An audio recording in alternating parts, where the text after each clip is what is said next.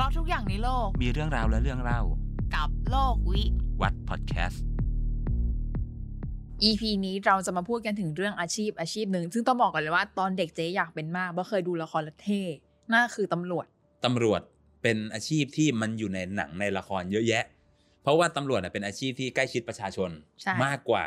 ข้าราชการเราอื่นเนาะ ถ้าไปถามเด็กเนี่ยโตโตขึ้นอยากเป็นอะไรสมัยก่อนอะหนึ่งในนั้นมีตำรวจแน่นอน มีตำรวจแน่นอน เพราะว่าดูละครเนี่ยตอนเย็นๆหัวค่ำถ้าเกิดเมื่อก่อนเรียกหัวค่ำๆอ่าจะมีละครเขาเรียกว่าละครก่อนข่าว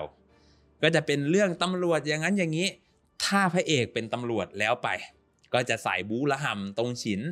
แต่ถ้าเกิดพระเอกไม่ได้เป็นตำรวจแล้วก็ตำรวจจะมาตอนจบมาทำไมไม่รู้แบบทุกอย่างเคลียร์เสร็จแล้วตำรวจมาหยุดนะนี่เจ้าหน้าที่ตำรวจนั่นแหละมาอน และจบตำรวจหญิงในละครเท่มากสวยด้วยและเท่และเก่งใช่ผู้กองเจ้าเสน่ห์ทั้งหลาย ผู้กองผู้หมวดอะไรทั้งหลาย มีอีกเรื่องหนึ่งเจ๊จำชื่อเรื่องไม่ได้ เป็นยุ้ยจีรนันท์กับอ้ำเล่นเป็นตำรวจ เรื่องพระจันทร์ไรพยักษ์จำได้เป็น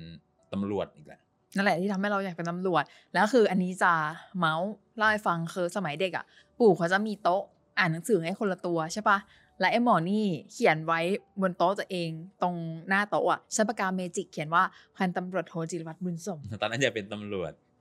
แบบมุ่งมันมากแล้วสรุปสักปีสองปีก็ไม่ได้อยากเป็นละตอนเด็กๆแถวบ้านเราก็จะมีอะไรเกี่ยวกับตำรวจเยอะนะ เยอะเรื่องเล่าเกี่ยวกับตำรวจเยอะมาก ไม่ว่าจะเป็นอะบางบ้านลูกชายสอบติดตำรวจก็คือเราก็ดีใจกับเขานะเขาถึงขั้นแบบว่า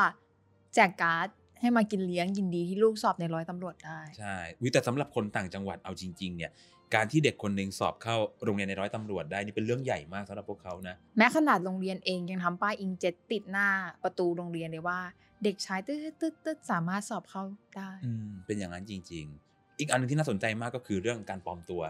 เป็นเรื่องเล่าเราจะโตมาในช่วงปี 2540ก็กว่าๆเนี่ยเนาะที่เป็นช่วงของยาเสพช่ติวดงสงครามปราบปรามยาเสพติด เราจะเจอคนเดินขายของเยอะมากเลย แบบพยายามปลอมตัวเป็นคนจนแล้วแต่ยังใส่ไนกี้อยู่อะไรอย่างเงี้ยพยายามแบบ กางเกงยีนขาดแต่ไนกี้ใหม่เอี่ยม อย่างแถวบ้านเราเองอะปกติก็เรียกว่าไม่ได้มีคนเล่ร่อนหรือคนไร้บ้านอะแต่วันดีคืนดีอะจะต้องมีแบบคนทรงๆนั้นมาแต่เราก็เห็นว่าเอ๊ะเราว่ามันแปลกๆก็เลยชอบชอบพูดเล่นกันว่าแบบเขาเป็นตำรวจปลอมตัวมาหรือเปล่า ซึ่งหลายคนเป็นใช่แล้วแบบไม่ใช่เล็กๆด้วยนะระดับในพันยังเคยเจอมาแล้วเหมือนจริกังเหรอใช่แบบ เดินมาขายนั่นขายนี่ ขายฝาโอ่งพี่พี่มีอะไรขายเหรอพี่ขายฝาโอ่งหรือจะขายอะไรที่แบบว่า ขายถูกเกินไปปะใช่ขายสบู่ พี่คิดว่าบ้านผมไม่มีสบู่ใช้อะไรอย่างเงี้ยแต่มีที่บางคนเนียนเนียนๆมากก็มีที่พ่อเล่าให้ฟังที่พ่อแอบไปเห็น แบบนั่งเหมือนคนสติไม่ดี ขอตังค์พ่อไปเจออีกที ยืนคุยโทรศัพท์ในมือในมือคีบในกองมือทิพคีบบุหรี่กองทิพย์อะไรเงี้ยแบบเป็นอย่างนั้นกันเยอะในยุคนั้นมันก็เป็นภาพจำของพวกเราว่าเฮิตำรวจปลอมตัวว่ะ แต่สมัยนี้ตำรวจปลอมตัวไม่ได้นะจ๊ะ เพราะว่าทรงผมใช่มีแต่คนปลอมตัวเป็นตำรวจแทน ล่าสุดรู้สึกว่าผู้บัญชาการตำรวจแห่งชาติ อนุโลมเรื่องทรงผมแล้วเพราะท่านพูดเองเลยนะว่า ถ้าตำรวจยังตัดผมทรงนี้อยู่ น่าจะปลอมตัวได้อย่างเดียวคือพระ กับคนอื่นจะมาปลอมเป็นตำรวจซะมากกว่า ใช่ ก็บางคนก็ไม่ได้มีหน้าที่การงาน ถ้าเราไปสถานบันเทิงกลางคืนอย่างเงี้ย บางคนก็ไม่ได้มีหน้าที่การงานอะไรที่เกี่ยวกับส่งสื่อทางราชการเราแต่พยายามจะใส่เสื้อกั๊กเข้าไว้ แล้วก็ตัดผมรองทรงโดยไม่มีเหตุจำเป็นอะไรอย่างเงี้ยก็มีเหมือนกัน มันก็เป็นสีสันของเรื่องนี้นะเออแล้วก็เด็กๆก็อยากเป็นเป็นอาชีพที่ใฝ่ฝันของใครหลาย ๆ คนใช่เหอนกันรวมถึงเราสองคนด้วย ในตอนเด็กแต่ตำรวจเนี่ยก็เป็นอีกอาชีพหนึ่งที่หลายคนจะมองว่าเป็นอาชีพที่เราไม่ชอบคนอาชีพนี้เลยอะด้วยเรื่องข่าวต่างๆ หรือเรื่องอิทธิพลที่ทำให้คนมีแง่ลบต่ออาชีพนี้ๆ มันก็หลายอย่างนะ เพราะว่าเอาจริงๆเนี่ยตำรวจเนี่ยเป็นคนรักษากฎหมาย เพราะฉะนั้นเขาสามารถให้ได้ทั้งคุณและก็โทษ บางคนไม่ชอบตำรวจเนี่ยอาจจะเกิดจากไม่ใช่ว่าเขาเป็นคนไม่ดีนะ ไม่ใช่คนทำผิดกฎหมายนะ บางคนอาจจะเล่นไฮโลบ้างแอบเล่นหวยใต้ดินบ้าง หรือบางคนก็ไม่ชอบตำรวจเพราะตัวตำรวจจริง ๆ แต่อย่างแถวบ้านผมเนี่ยตำรวจเนี่ยเข้ากับชาวบ้านได้นะ เพราะอะไรรู้ไหมเพราะว่า ตำรวจมักจะเป็นลูกหลานของคนในพื้นที่ ต่อให้เป็นคนที่อื่นมาเป็นตำรวจที่นั่นก็มักจะได้ภรรยาแต่งงานอยู่แถวนั้นกลายเป็นลูกหลานของคนพื้นที่ไปโดยปริยาย แล้วก็จะเลือกปฏิบัตินิดนึงใช่อำนวยความสะดวก บางอย่างก็จะมีการอารุ่มอร่วยกันอย่างอาอย่างของบ้านเราเนี่ยบางทีออกไปข้างนอกเอาลืมใบขับขี่มั่งอะไรมั่งเนี่ยแต่แต่บ้านพี่อยู่ตรงนี้เองใช่ไปไปพี่แต่อย่าบอกใครนะ มันจะเป็นภาพที่ผมเห็นตอนเด็กๆเลยปู่รถกระจกลงมาตำรวจแบบ ไม่เคยเห็นไงตอนเด็กๆ ตำรวจเรียกกระจกลงพอตำรวจเปิดอ้าวพ่อสวัสดีครับ โอเคก็รอดแล้วไม่มีอะไรใช่ก็คือเรียกกันว่าพ่อเรียกกันว่าลูกกันเลยใช่แต่ถ้าเกิดมีตำรวจใหม่ ๆ มาเขาก็จะแบบอาจจะยังไม่คุ้นชินจนแบบคนที่โตกว่าบอกเฮ้ยปล่อยไว้เนี่ยบ้านเขาอยู่ตรงนี้เองแค่นี้เองอะไรเงี้ยใช่ก็คืออยู่กันเป็นพี่เป็นน้องจริงๆนะตำรวจในพื้นที่เนี่ยเรารู้จักตอนเด็กๆก็รู้จักกันเกือบทุกคนรุ่นๆลงมาเลย แล้วก็ให้ความเคารพคนในพื้นที่มาก ก็อันนี้ก็เป็นภาพที่น่ารักเหมือนกัน ก็เป็นคำว่าตำรวจของประชาชน ใช่เป็นสังคมที่น่ารักมากที่นั่น ก็จะเห็นว่าตำรวจเนี่ยมีทั้งคุณและก็โทษ มีทั้งเรื่องที่ดีแล้วก็เรื่องที่ไม่ดี ซึ่งเราน่าสนใจว่า เพราะอะไรทำให้ตำรวจเป็นภาพลักษณ์อย่างที่เราเห็นในปัจจุบัน เราต้องย้อนไปดูในประวัติศาสตร์กันก่อน ไกลไหม สมัยเขมรโบราณ สมัยนั้นมีตำรวจแล้วเหรอ อ่า ไปดูที่หลักฐาน คือสมัยยุคเขมรโบราณเนี่ย มีจารึกที่มีคำว่าตำรวจ คือในยุคนั้นเนี่ยทั้งในศิลาจารึกของเขมร แล้วก็ในสมัยลบบุรีของเราเนี่ยซึ่งเป็นอารยธรรมเขมรเหมือนกันเนี่ยมีข้าราชการกลุ่มที่เรียกว่าตำรวจมาก่อนแล้ว แต่อาจจะไม่ใช่ตำรวจแบบที่เราเห็นในปัจจุบันนะคือเป็นข้าราชการเหล่าหนึ่ง ทีนี้พอมาถึงยุคกรุงศรีอยุธยา ในสมัยสมเด็จพระบรมไตรโลกนาถในสมัยสมเด็จพระบรมไตรโลกนาถเนี่ยได้มีการปรับปรุงการปกครองที่เรียกว่าจตุสดม แล้วก็มีการตราพระอัยการตำแหน่งนาพลเรือน แล้วก็ตำแหน่งนายทหารหัวเมือง ซึ่งมันทำให้การปกครองเนี่ยเปลี่ยนแล้วมีการตั้งหน่วยราชการหน่วยหนึ่งที่เรียกว่ากรมพระตำรวจ ซึ่งเป็นชัดเจนเลยนะว่า รับคำเนี้ยมาจากเขมรตำรวจแปลว่าตรวจ เพราะว่าทำไมถึงว่าคำนี้เป็นคำเขมรจิตภูมิศักดิ์เคยบอกไว้ว่าคำไทยแท้ถ้าจะสะกดด้วยมาตาแม่กฎใช้ดอเด็กเท่านั้น จะสะกดด้วยดอตอจอชอที่เหลือไม่ได้ที่เหลือเป็นคำเขมรหรือบาลีสันสกฤต เพราะฉะนั้นคำว่าตำรวจเนี่ยมาจากภาษาเขมร แล้วถามว่าสมัยพระบรมไตรโลกนาถตำรวจเหมือนปัจจุบันไหมไม่เหมือนนะ เป็นหน่วยงานหน่วยหนึ่งที่รับใช้พระมหากษัตริย์ ก็คือรับใช้พระมหากษัตริย์เท่านั้นเป็นตำรวจ เป็นกรมตำรวจที่อยู่ในพระราชวังนี้เหรอประมาณนั้นก็คือมีหน้าที่คอยรับใช้คอยพิทักษ์รักษาพระมหากษัตริย์ เป็นหน่วยงานที่สามารถติดอาวุธเข้าไปในท้องพระโรงหรือพระที่นั่งได้ แล้วก็เลือกเน้นจากคนที่มีชาติตระกูลดีเป็นหลัก เชื่อใจไว้วางใจให้รับใช้ใกล้ชิดโดยถืออาวุธได้ เวลาพระมหากษัตริย์จะเสด็จไปไหนมาไหนเนี่ยก็จะมีพระตำรวจคอยนำเสด็จ อันนี้ก็ถ้าเรานึกภาพข่าวในพระราชสำนักจนทุกวันนี้ ก็ยังมีหน่วยงานนี้อยู่นะ ก็คือจะมีพระตำรวจหลวงสองคู่สี่คน ถือดาบเดินนำเสด็จพระมหากษัตริย์ อันนี้ก็มีลาก เขามาจากตรงนั้นเหมือนกัน กรมพระตำรวจเนี่ยมีความสำคัญมากๆเหมือนกัน บุคคลสำคัญท่านหนึ่งในประวัติศาสตร์ ก็คือรัชกาลที่หนึ่งเมื่อครั้งที่ยังไม่ได้ครองราชเนี่ยท่านมาฝากตัวรับราชการกับสมเด็จพระเจ้าตากสินตำแหน่งแรกที่ท่านได้รับก็คือตำแหน่งที่เรียกว่าเป็นยศนะพระราชวรินซึ่งมีตำแหน่งราชการอยู่ในกรมพระตำรวจ อันนี้แสดงว่ากรมพระตำรวจเนี่ยมีมายาวนานมากแล้ว แต่ว่าพระราชวรินก็ออกไปทำศึกสงครามเหมือนกัน แสดงว่าตำรวจเป็นคนละแบบกับที่เรารู้ในปัจจุบัน แล้วตำรวจแบบปัจจุบันน่ะกำเนิดขึ้นตั้งแต่เมื่อไหร่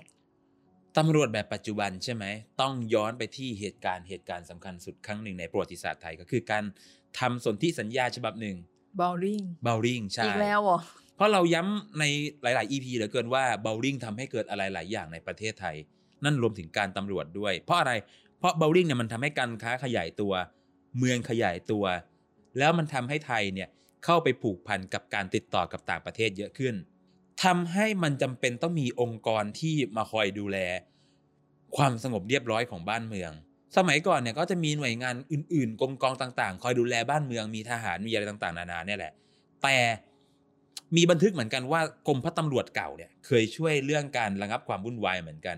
ก็คือในบันทึกของพระสังฆราชปัลลกัว ซึ่งท่านเป็นเพื่อรัชกาลที่สี่นะเคยบันทึกว่าเมื่อเกิดเหตุวุ่นวายเหมือนกัน ก็มีพระตำรวจเนี่ยวิ่งออกมาจากวังเข้ามาระงับเหตุ สมมติว่าคนยกพวกตีกัน พระตำรวจเข้ามาเคลียร์เสร็จแล้วก็กลับไม่ได้สอบสวนอะไรหรอกก็คือเน้นแค่มาระงับเหตุระงับเหตุ แต่เมืองมันขยายจริง ๆ ในเมื่อเกิดการทำสนธิสัญญาเบลลิงในสมัยรัชกาลที่4เนี่ยอยากจะตั้งกิจการแบบโปลิสของอังกฤษ คือตำรวจเนี่ยเขามีมานานเหมือนกันทางฝั่งยุโรปอะเราจะลอกแบบเขามา ก็คือตำรวจแบบโปลิสเอ่อรัชกาลที่สี่ท่านก็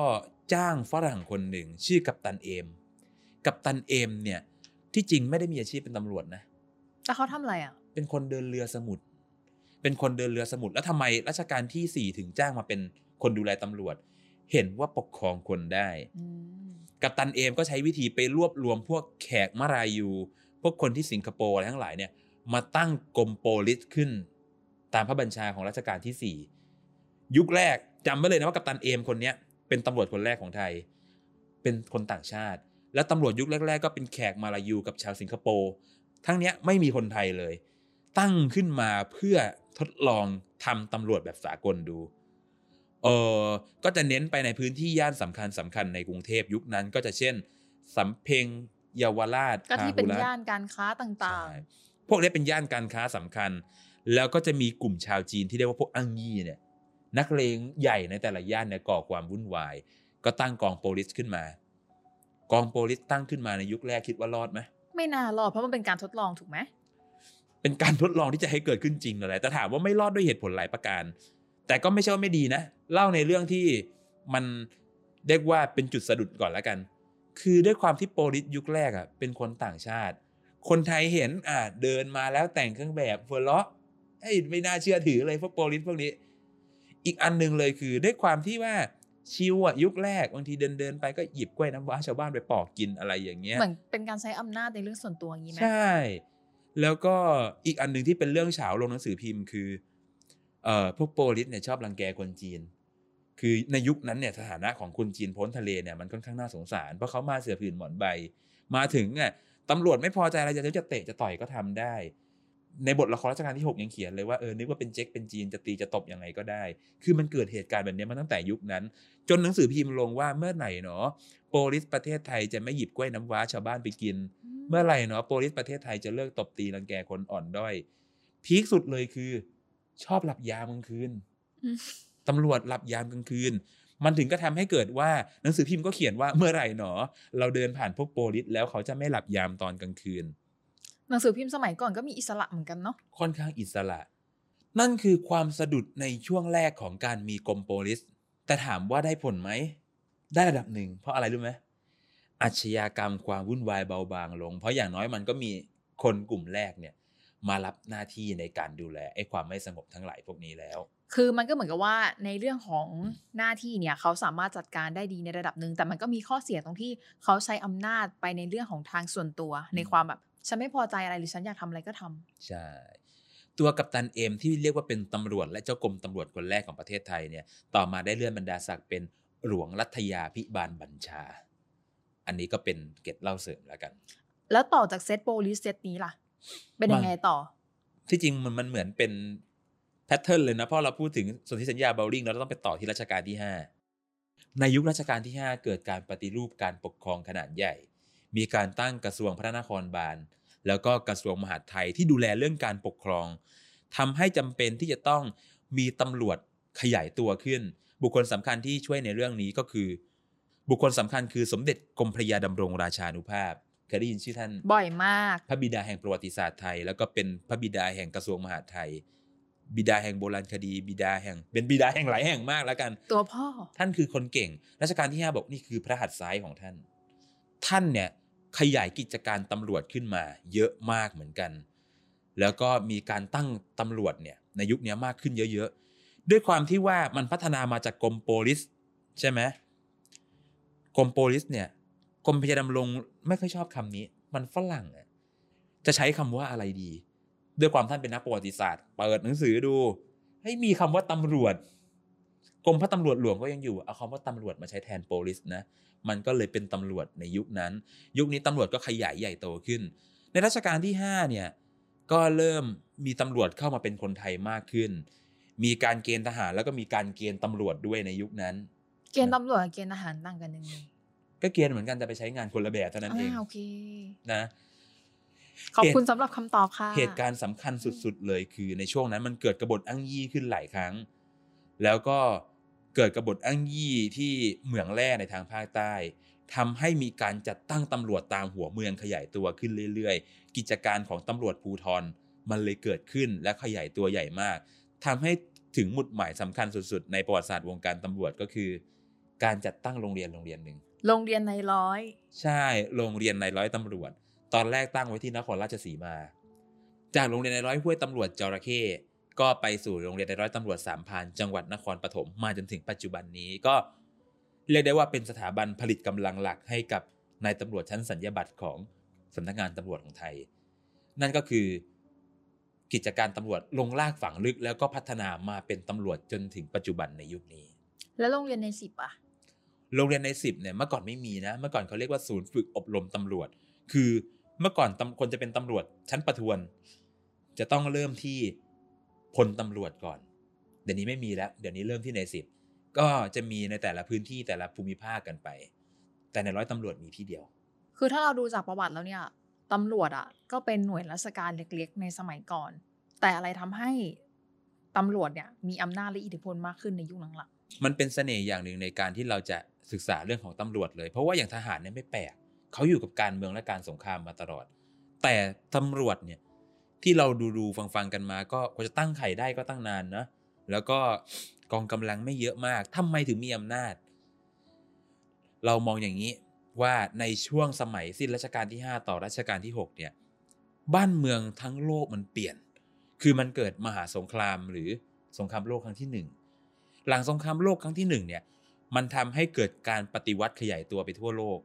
ก็คือในยุโรปเนี่ย ราชวงศ์ที่เป็นสมบูรณาญาสิทธิราชย์ล้มเกือบหมด ในจีนเกิดการปฏิวัติซินไห้ที่ทำให้ราชวงศ์ชิง สิ้นสุดอำนาจ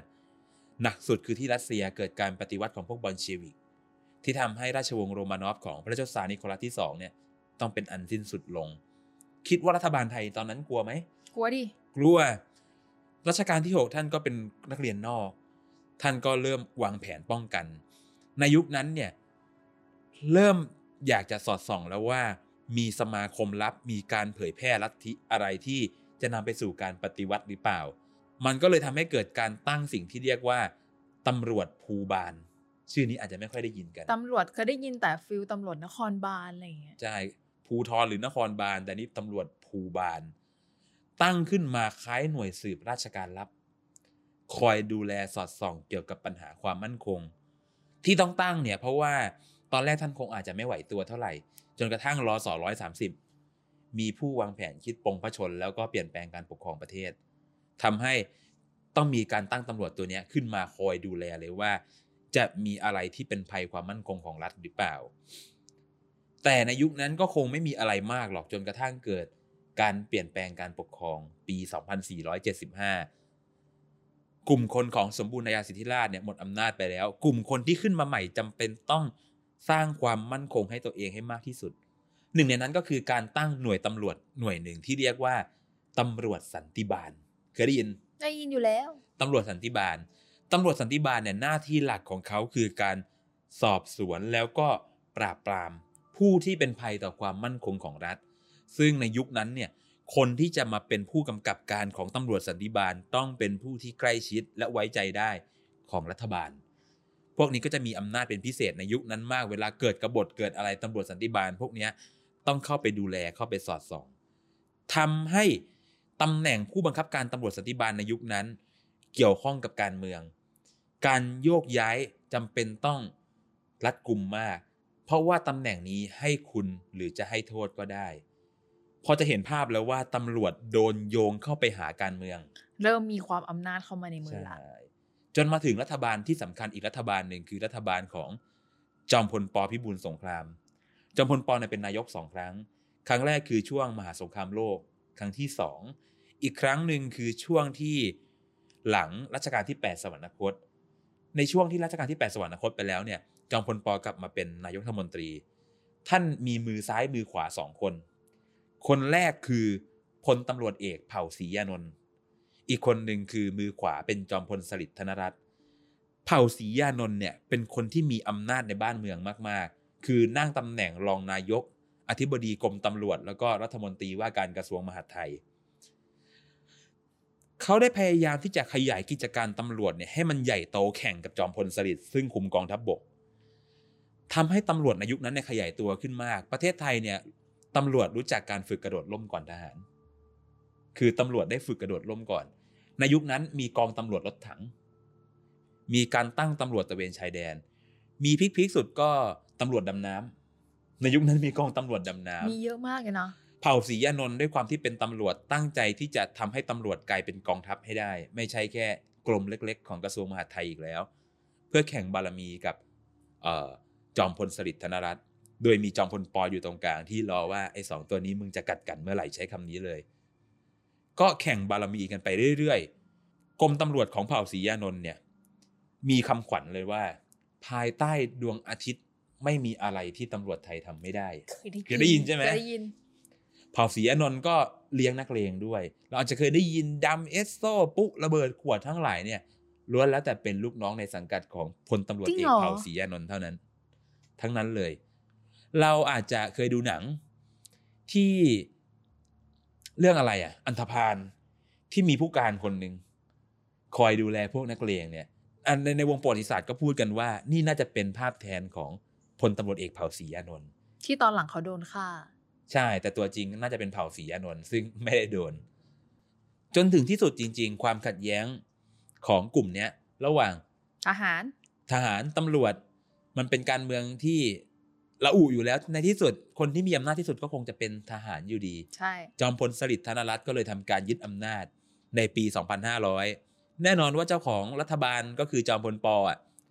ต้องบินอยู่ไม่ได้ แล้วคนที่สองที่จะโดนเช็คบัญชีเลยก็คือพลตำรวจเอกเผ่าศรีอานนท์ก็ต้องโดนในประเทศไปอยู่ที่สวิตจอมพลสฤษดิ์ขึ้นมาครั้งนี้พยายามที่จะล้างฐานอำนาจของ เผ่าศรีอนนท์ให้มากที่สุด แต่ทำอะไรไม่ได้และ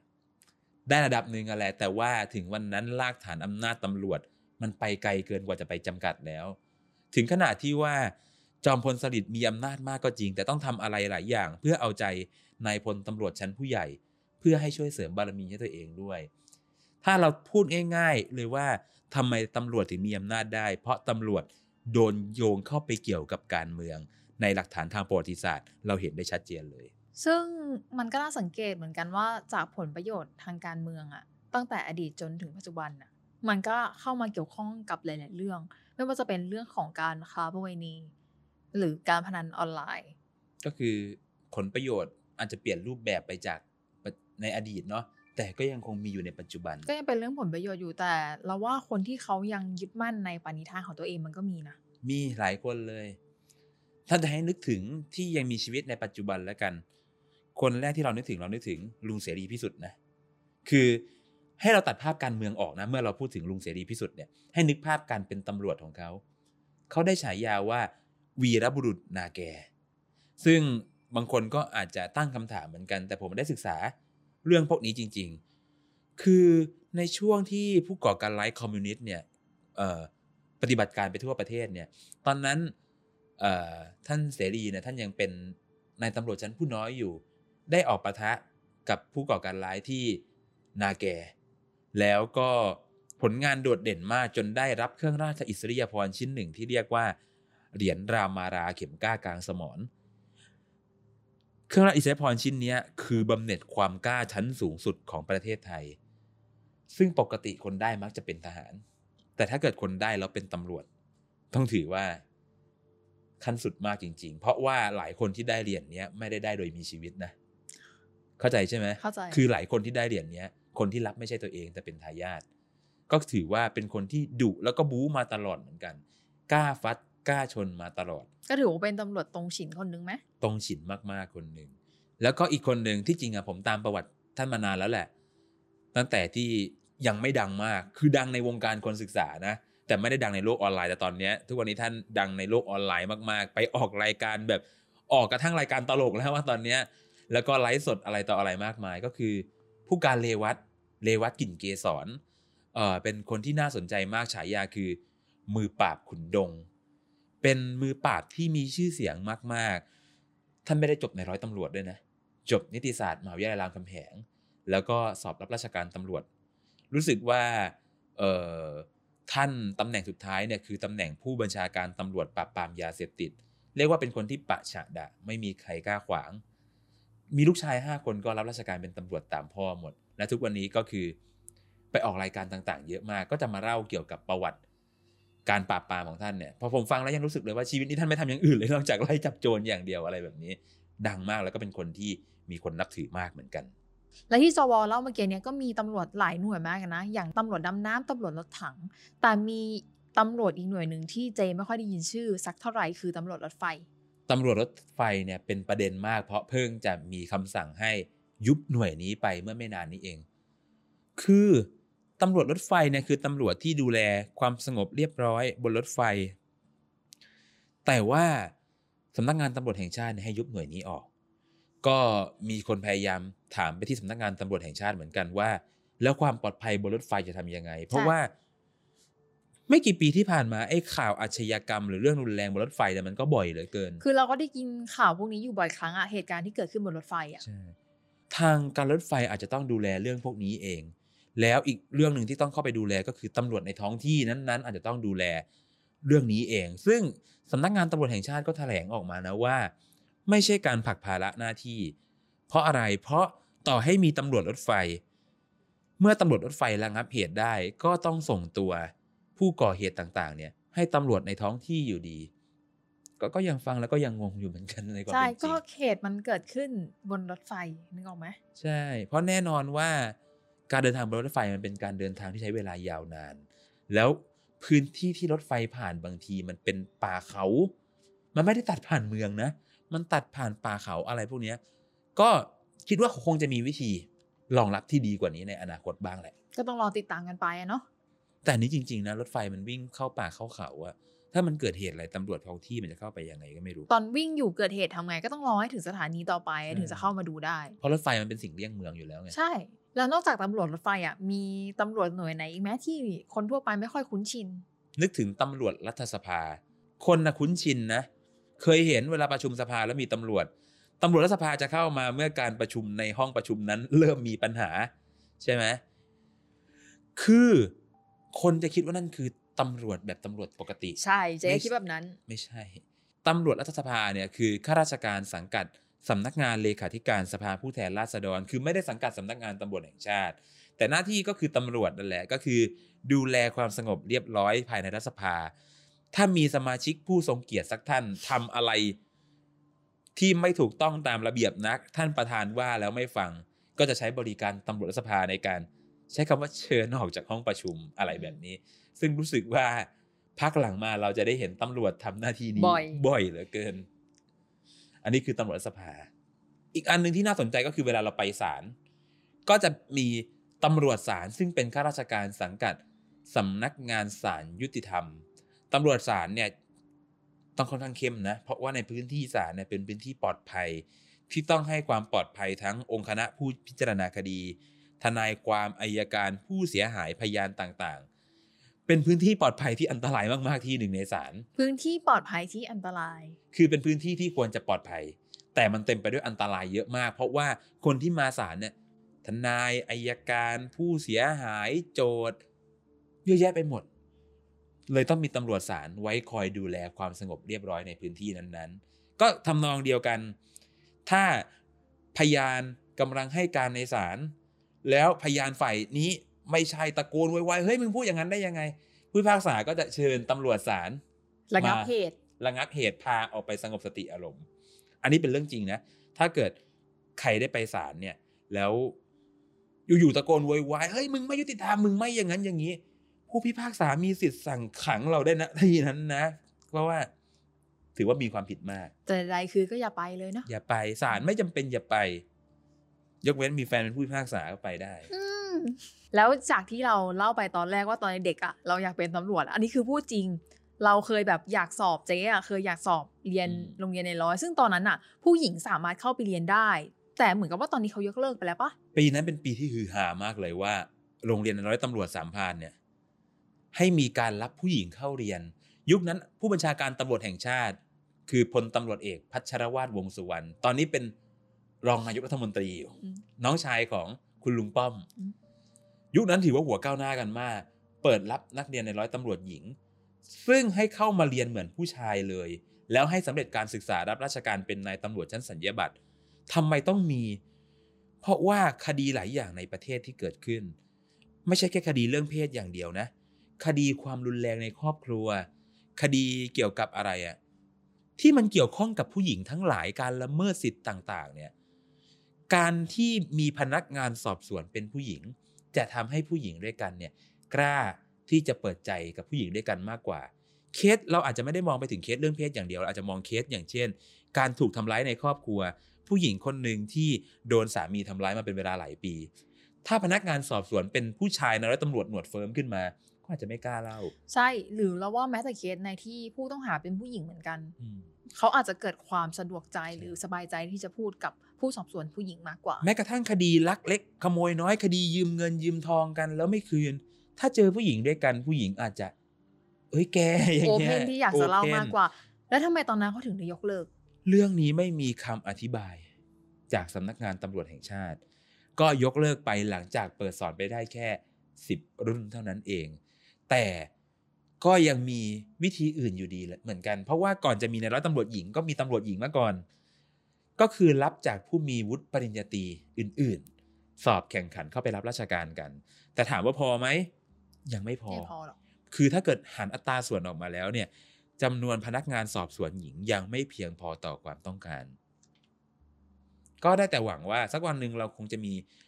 สถานที่หรือวิธีการที่ผลิตบุคลากรออกมา support เรื่องพวกนี้มากขึ้น จะเห็นเนี่ยว่าทุกอย่างอะ ประวัติศาสตร์ได้บอกเล่าไว้ ถ้าเราอยากรู้อะไรหรือว่าสงสัยอะไรอะเราสามารถศึกษาได้จากประวัติศาสตร์ส่วนหนึ่งอืมส่วนหนึ่งก็เป็นวิธีออกที่ดีเหมือนกัน แล้วประวัติศาสตร์ก็บอกเราเหมือนกันว่า ทุกอาชีพไม่ใช่ว่าเป็นคนเลวทั้งหมด คนดีๆ ก็มี แล้วที่สำคัญเลยคนดีมันก็ไม่ได้ดีไปทั้งหมด คนเลวมันก็ไม่ได้เลวไปทั้งหมด เพราะโลกที่เราอยู่มันเป็นโลกของคนสีเทา เพราะฉะนั้นแล้วเนี่ยปัญหาต่างๆที่มันเกิดขึ้นกับ อาชีพนี้หรืออาชีพอื่นๆก็ตามเนี่ยมันน่าจะเป็นการที่ว่าพวกเราใส่ใจสอดส่องกันหรือเปล่า หรือปล่อยให้อำนาจนั้นมันเกิดขึ้นได้ เรียกว่าถ้าเราปล่อยให้ความอายุติธรรมมันเกิดขึ้นได้ง่าย ๆ ต่อหน้าเนี่ยแล้วเราบอกว่าเฮ้ยสังคมอายุติธรรม ก็นั่นไง คุณปล่อยให้สิ่งพวกนี้มันเกิดขึ้นจนเป็นความเคยชินแต่มันก็มีบางคนที่เข้าไปขวางและเกิดอันตรายนะก็ต้องเลือกเข้าให้ถูกจังหวะอืม ในหลาย ๆ EP ที่ผ่านมานะครับ ผมก็ได้เข้าไปดูคอมเมนต์แล้วก็ขอบคุณมาก ๆ นะครับสำหรับหลาย ๆ คนเลยที่เข้ามากดแต่งให้พวกเรานะครับ ก็เป็นกำลังใจให้เราอยากจะผลิตคอนเทนต์เนื้อหาดีๆ ออกมาให้ทุกคนได้ดูกันต่อไปครับแล้วถ้าไม่กดแต่งนี่คือไม่มีกำลังใจอย่างนี้เหรอ ก็มีเหมือนเดิมต่อให้ไม่กดก็ตามอ่าฝากกดไลค์ กดแชร์ กด Subscribe ช่อง p e t Doc และรายการโลกวิวัฒน์ด้วยนะครับ แล้วก็ขอบคุณมาก ๆ นะครับสำหรับคนที่เข้ามากดแต่งให้นะครับ ใครอยากให้เราทำอะไรหรือมีความคิดเห็นอะไร ก็มาคอมเมนต์กันไว้ได้นะครับ และนี่ก็คือโลกวิ วัดพอดแคสต์